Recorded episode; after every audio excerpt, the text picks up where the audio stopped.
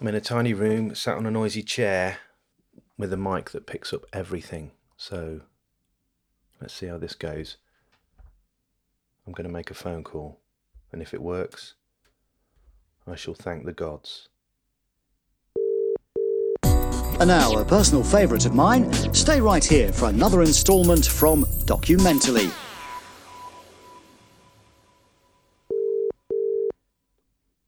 Hello. Harriet, Hi there, how are you? I'm really good. I'm good because not only can I hear your voice in my ears, there's a, a couple of small bars on the uh, recorder that are moving, which leads me to think this might actually work. Okay, I was going to say, where else do you hear it other than in your ears? Yes, well, not in my dreams because it's been a long time. How long? Well, I don't know, since you sat in my office in Jordan, probably, oh, 150 years, something like that, I would say. 2007, so 14 years. Was it, do do you actually know when it was? 2000, is that when it was? Well, if I was in Jordan, that was Mhm. probably the last time I was there, and I was only there for the UNHCR. And I believe you were, you were quite high up in the charity. In fact, in, in, if not running the charity Care, is that right? That's right, I was, yeah, for Jordan, Lebanon, and Syria. You can tell how much research I've done for this. I'm going for my long-term memory. well, yeah, it's, it's, you can see how much mem- research I've done for this as well, because I can't remember what date it was. and you were with Phil, and we we press ganged you into doing some photographs and chatting with refugees on our program, as I recall, which was wonderful. Yes, Phil, still an amazing writer, doing less journalism, mostly surfing off the coast of America. If you've lost touch with him. I have lost touch with him. That really surprises me. He's, yes, I always think of him as long and lanky, and I never think of surfers as being long and lanky. Last spoke to him. This is going to sound like a but an old codger from. Oh, I last spoke to him in Antakya. Wow. We met up in Turkey when we I was again working with Care, trying to help them think through how you best set up a program, which is essentially preparing to break international law by crossing country boundaries.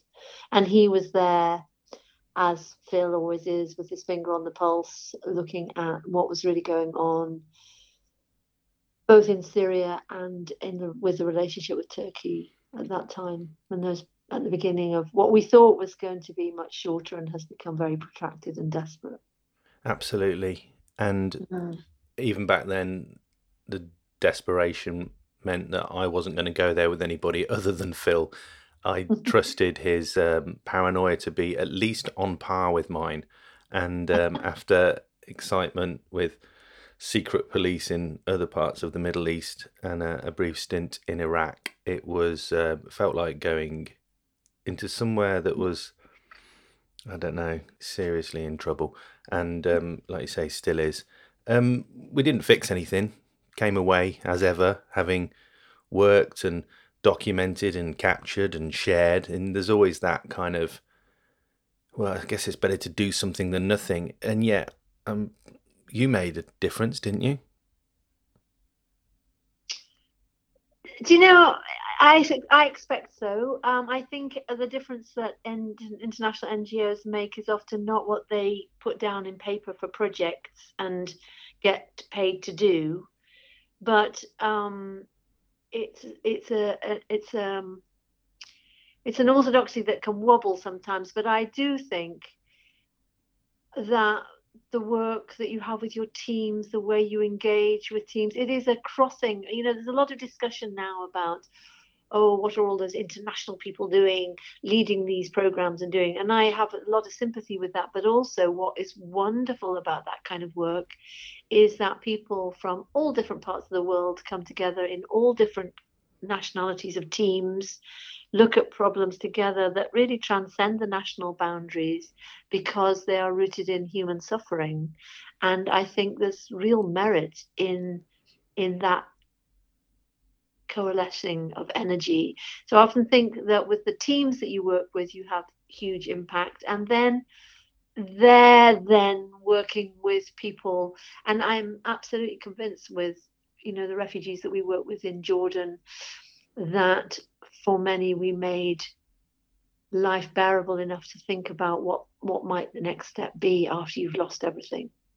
And that's important. Absolutely. In such a strange um a strange situation for many being in that kind of no man's land and not having the paperwork to do anything and relying very much on people like you to hear and believe um, their, yeah st- their that, stories. hearing and believing is really c- critical. And also the thing the thing that about that situation i remember a really uh, strong memory. We had a visit from sort of the great and good of one of our charity donors the irc actually. And jim wolfensohn was with um, he used to be head of the world bank and then went on to be the middle east envoy.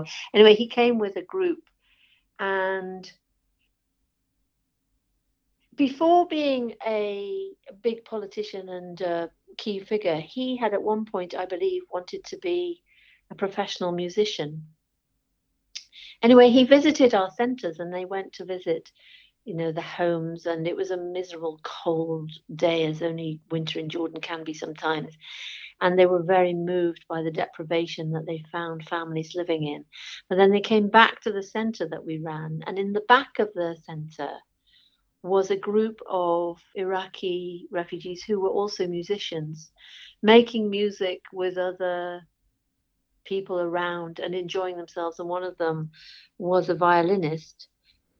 And he made the point about the bizarre juxtaposition of himself at one end of the building with his privileges and his visiting of this place and his continued interest in music and at the other end, music being used to revive and restore from someone who had lost everything. And that was just a really strong. It stayed in my mind as you know, life deals us some interesting cards, doesn't it? And some people win and some people lose. But hopefully, the intervention of organisations like CARE and others can help perhaps build some bridges for people to get across to the other side. Absolutely. I mean, you miss that part of the world? You're based mostly in the UK now, aren't you? Yeah, I am. I I came back for personal reasons. I'm married to someone from Sudan, as you may remember, and so we live a funny life actually because he's based in Sudan. So I do go, but I I do go. What's happened in the last year? Um, but I I was going back very frequently to there. So sort of keeping a foot in Sudan, which is also another place that we could talk for many hours about. You said this is going to be a short chat. How yeah. long oh, don't let me get on to um, the adventures in uh, Khartoum with Hizb ut-Tahrir and um, the trouble we got into when we got back to England. That's that's another podcast altogether, I guess. Oh, wonderful! Well, yeah, I could really regale you with stories of times in Sudan. I mean, it's a country that I love to my core, and it frustrates me to my core also. But so I am based in UK. I'm a coach. I I provide ex- executive and team coaching to organisations like like Care and others. You know, non-profits mainly, and some social enterprise work. But um, so yes, it is. But I just I kind of see it. You know, it's another country, and they're all interesting.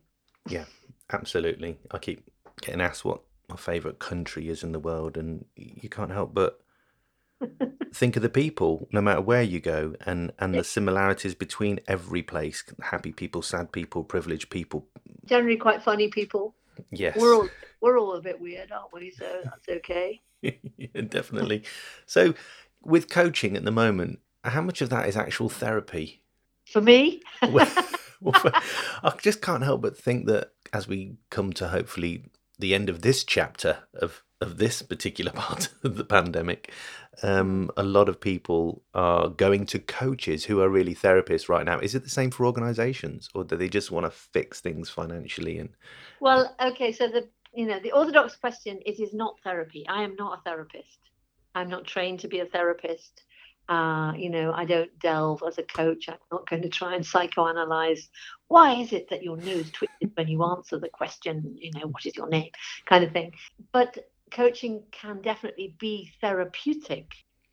And I think, you know, I did some work at the beginning of the pandemic with just making some short video clips for a, an organization about how small charities might manage better in the unfolding situation where suddenly there was separation and people were at home and working from home and the cat would step on the keyboard halfway through a meeting or the baby would cry or the milk would boil over or as your own podcast or, or you know I really enjoy your your missives talking about how you fit the school lunch in or what it I love that one about your kid coming and saying, Oh, we've got to produce a meal in the next half an hour or something.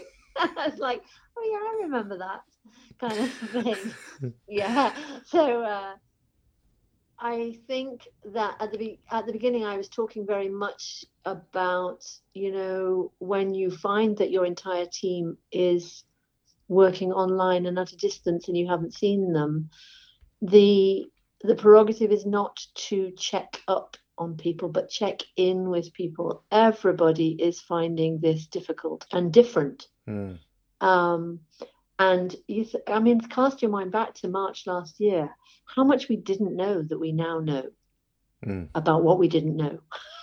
begins to sound like Hague, don't I? But um, we had no clue as to how long it was going to go on for or how deep it was going to affect our capacity and our incomes and our even other capacities. I'm I'm very interested now in as a coach seeing the changed feelings in this second part. Or what are we on? What are we on? Version four of lockdown. I can't remember actually, but um, when at the beginning it was very much rallying the troops and clapping on the balconies and being together and you know carrying on with our choir practices or learning French and and now it's much more about French. Ha!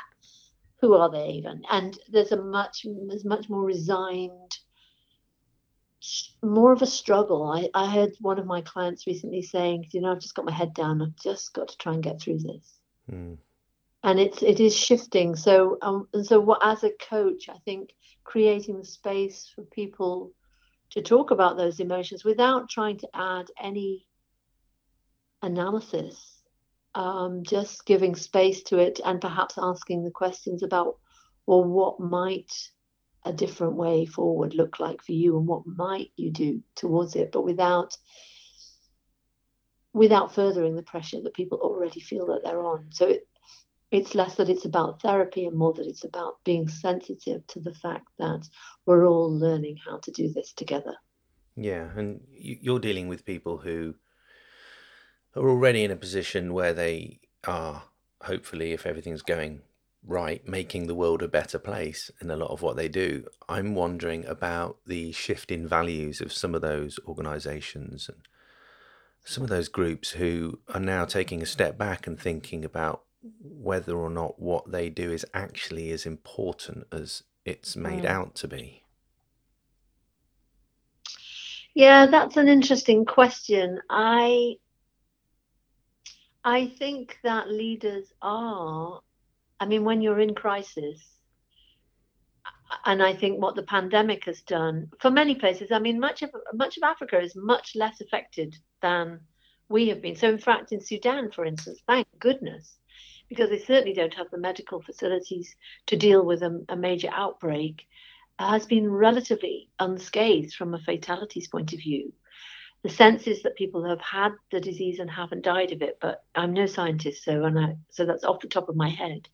Um, but you know, Kenya has seen far fewer numbers, and there was a lot of talk about oh they've managed it much better, and maybe that is true that they have managed it better, but I think they probably were lucky in reality, and the and and so that the pandemic hasn't hasn't had the hundred thousand deaths plus that we that we have had, but nevertheless the pandemic has had other ramifications for them in terms of the potential of shrinkage of economies that used to fund work that they did, for instance. So the the um, the non-profit organisations were already looking at difficulties with funding. Recent UK aid cuts are really going to not only have implications for how Britain is seen in the world, but also what work can actually be done. Mm. So that's a different crisis that, that they're looking at. Then, on top of that, places like Sudan are seeing ongoing political disruption, which and climate change is another major area that is impacting on uh, people's ability to to see into the future and think about food security in the future. So whether it changes the values, I, I suspect is it's not that it changes values, but it, it does give leaders pause for thought in terms of what is the most important thing we we need to do not just for today but for the people we will serve tomorrow. What are we missing? Yeah. Thinking yeah. that kind of long term is very much ignored at the moment i think. Yeah and and it's ironic when you think that actually i think it was and there are a number of people that predicted this pandemic in 2016 hmm. um now 2020 hindsight is always lovely isn't it? But the but the reality is that good leaders have got their eye on some of this stuff and are asking those questions. And as a coach that's the challenge. You you always need to ask beyond beyond the today what's important to ask about tomorrow. What are you looking forward to tomorrow? Hmm.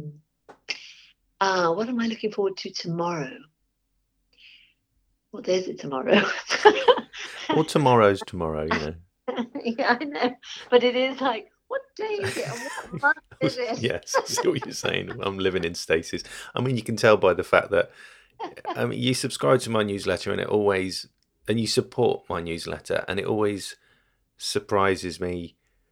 You know, people who, like you, very busy doing amazing things, why have they got the time to listen to my narcissistic missives? And missives a good term. I quite like that because it is it's, it's throwaway to many, but unless you get into the minutiae, you, you don't kind of realize that we're all connected with these well, missives. Yeah, I really like them because they come left of field. And I suppose I suppose what your missives do for me is um, they're a bit like having a drink in the pub with someone I haven't seen for a while. and uh, which is not surprising given your love of, of, of beer. But uh, that keeps cropping but... up. I don't drink as much. I just write every time I do drink. Although I did just throw away three whiskey bottles that have been in the cupboard for well, one of them since 1999 because it was a whiskey bottle I bought at the end of some big adventure, and I, for some reason, I get sentimentally attached to the empties. So I thought, no, this is getting ridiculous now. And obviously, three neighbours saw me throwing away three whiskey bottles. Probably poor chap, poor chap. Yes. He spends a lot of time. it's a hard, it's a hard time for everybody. They're thinking, but that's some expensive whiskey he's drinking. Yes, it's, it wasn't that old when I bought it.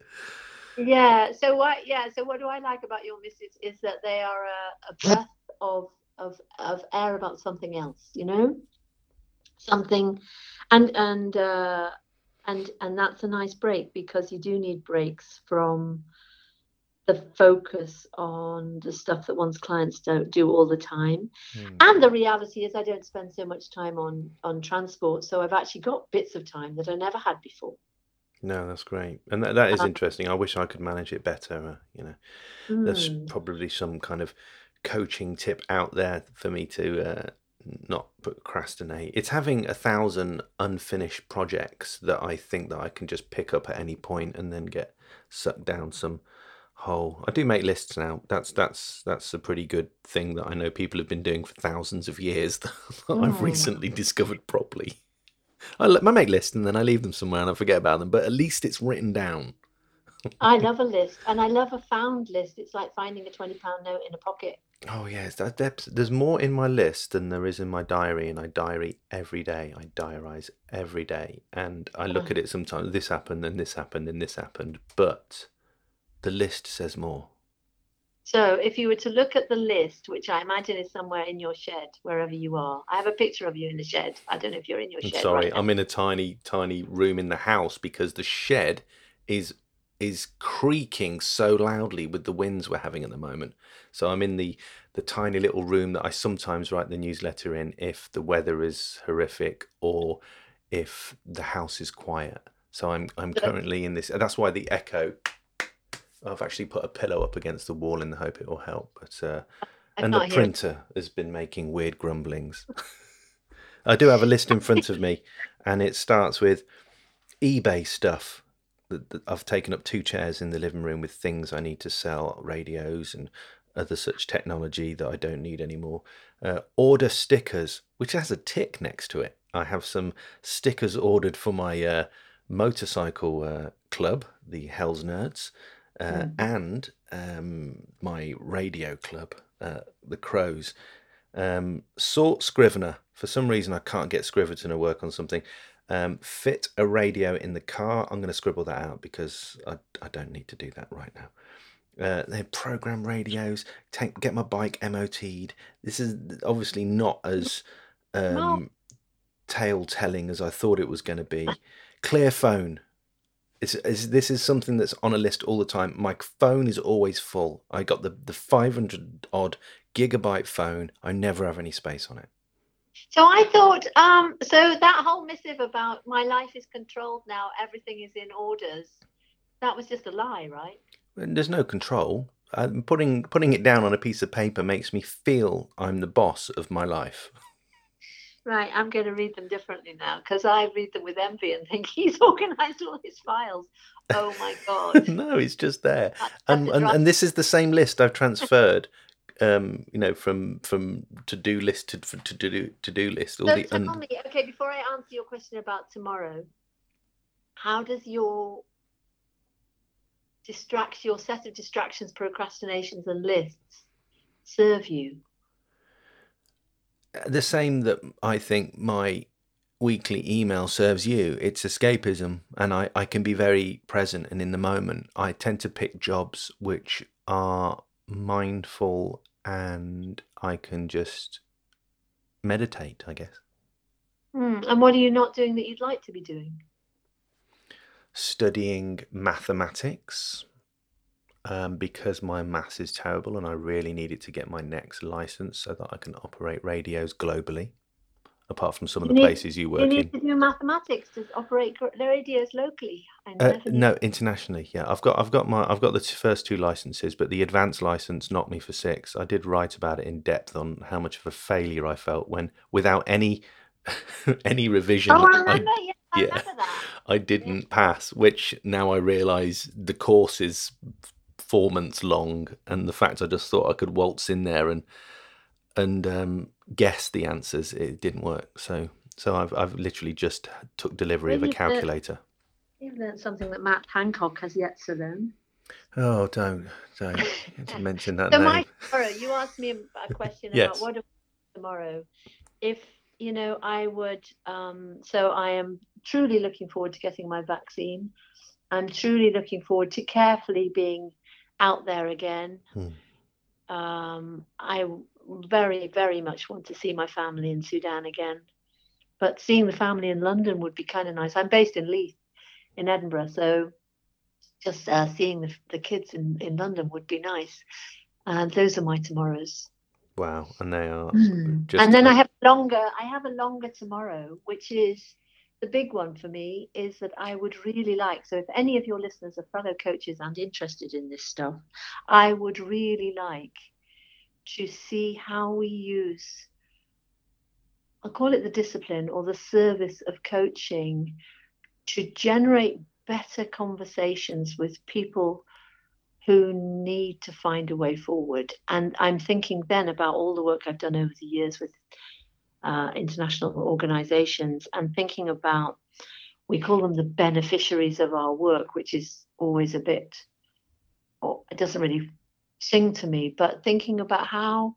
If you were working in a project in Sudan and you could really, for instance, and you could really engage people in a dialogue where they found the solution that they wanted and that the organization that was funding or could partner with those on those on those solutions was similarly organized to support that dialogue i reckon we'd all do better so that's my long-term big life plan haven't not sure how to get there but that's well, so you've the real tomorrow you've thrown the question out there, and it's a noble Mm. question. So, where can Mhm. people reply to you or find you should they have an answer? at tophatcoaching.com Tophatcoaching.com. Twitter? Uh, well, I am on Twitter as Harriet. No, I'm on LinkedIn mainly. LinkedIn, yeah. I, I, I, I don't see you pop up on Twitter uh, uh, ever. Ah. so I, I, that was why you get so much done. Obviously, that's another one of Yeah, my. Procra- I call it research, but it's just procrastinating when I'm on Twitter. And yeah, and it's a dark place, Twitter. I think I just end up. At the minute I see the words Piers and Morgan in one sentence, I'm out of there. I just think no, I can't do any more of this. I do also put the phone down, but I saw Piers More gone, and I just smiled and turned it off. Instead, I thought, right, quit while you're ahead. Yeah, yeah, it is very much like that with Twitter. Quit if something makes you laugh, so you know, like a Mark Steel intervention or have I got news for you? That's about as much as I can do. End on a high. Absolutely. And that's that's Yeah. that's perfect timing for us to end on a high. Well, I want to say thank you so much for being a supporting subscriber, but more importantly, for doing the work you do that I got to see 14 years ago for the first time. My pleasure, and really nice to reconnect with you. Take care and keep those missives coming. They're, lo- they're Yeah. wonderful. I'll do my best. Thank you so much. I'll speak to you later, Harriet. Bye bye. Bye.